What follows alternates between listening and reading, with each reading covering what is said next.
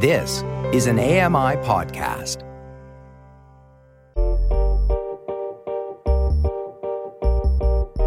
I'm Dave Brown, and this is a podcast version of AMI's morning show, Now with Dave Brown. Catch the live broadcasts weekdays from 9 to 11 a.m. Eastern on AMI Audio and AMI TV.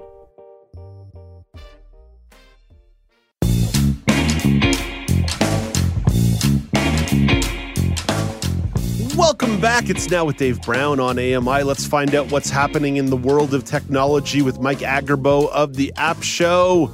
Of course, you can find the App Show Saturdays at 11 a.m. Eastern Time on AMI Audio.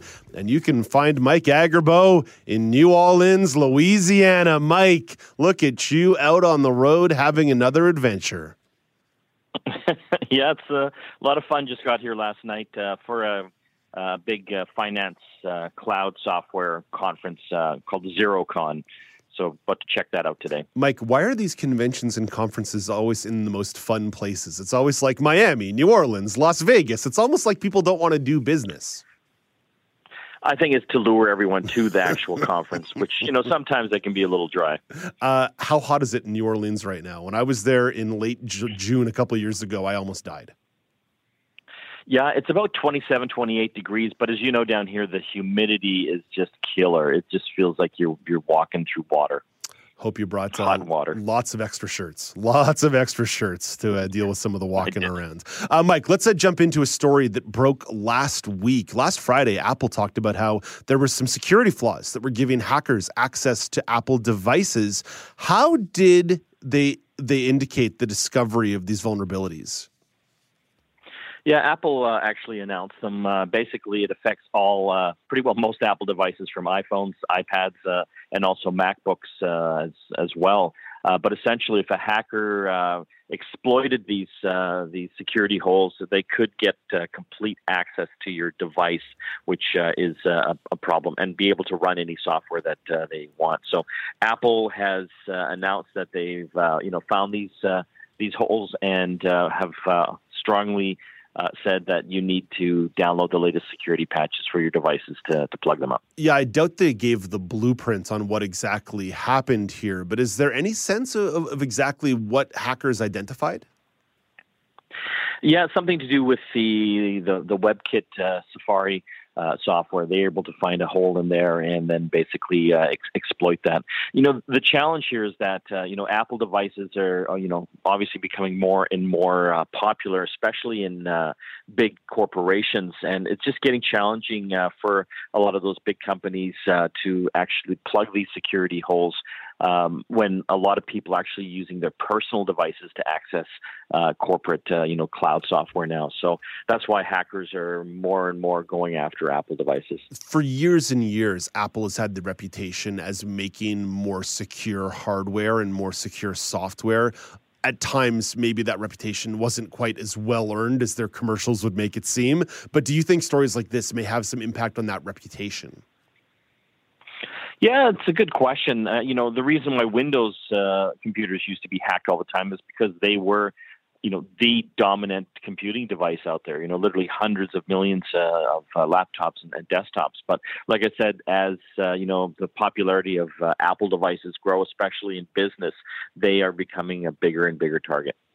Mike, let's go to a different software company. We'll move over to Microsoft, where a former software engineer posted a blog about an old hardware malfunction. Apparently, Janet Jackson's 1989 hit Rhythm Nation would cause older computer hard drives to crash.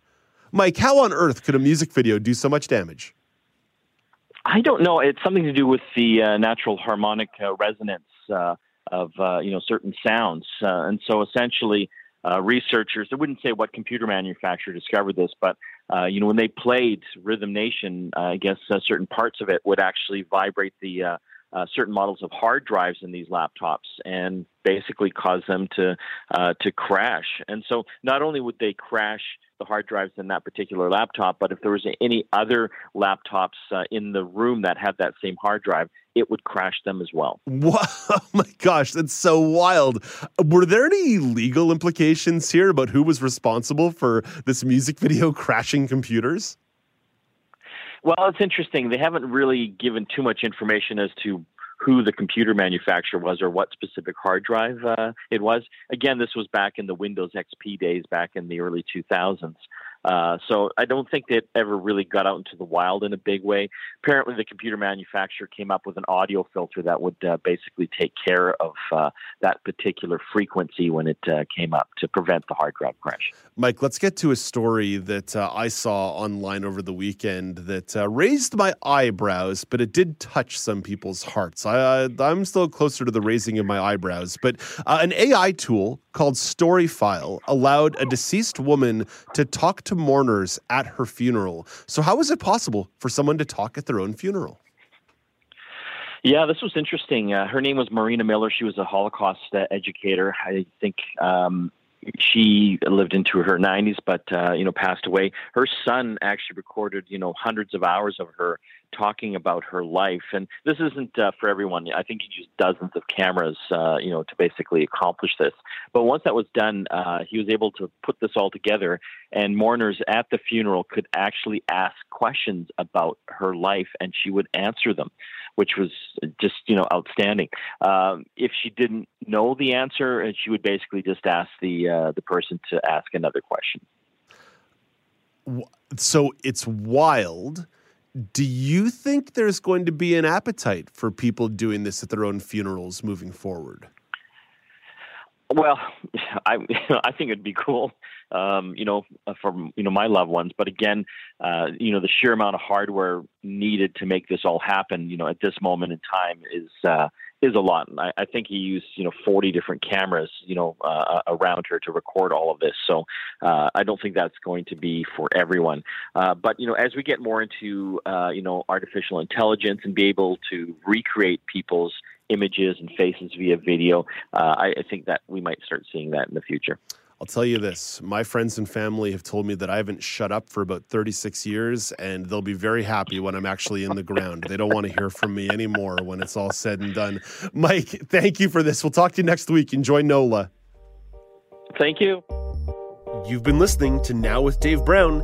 Hit the subscribe button on any podcast platform and leave us a rating and a review.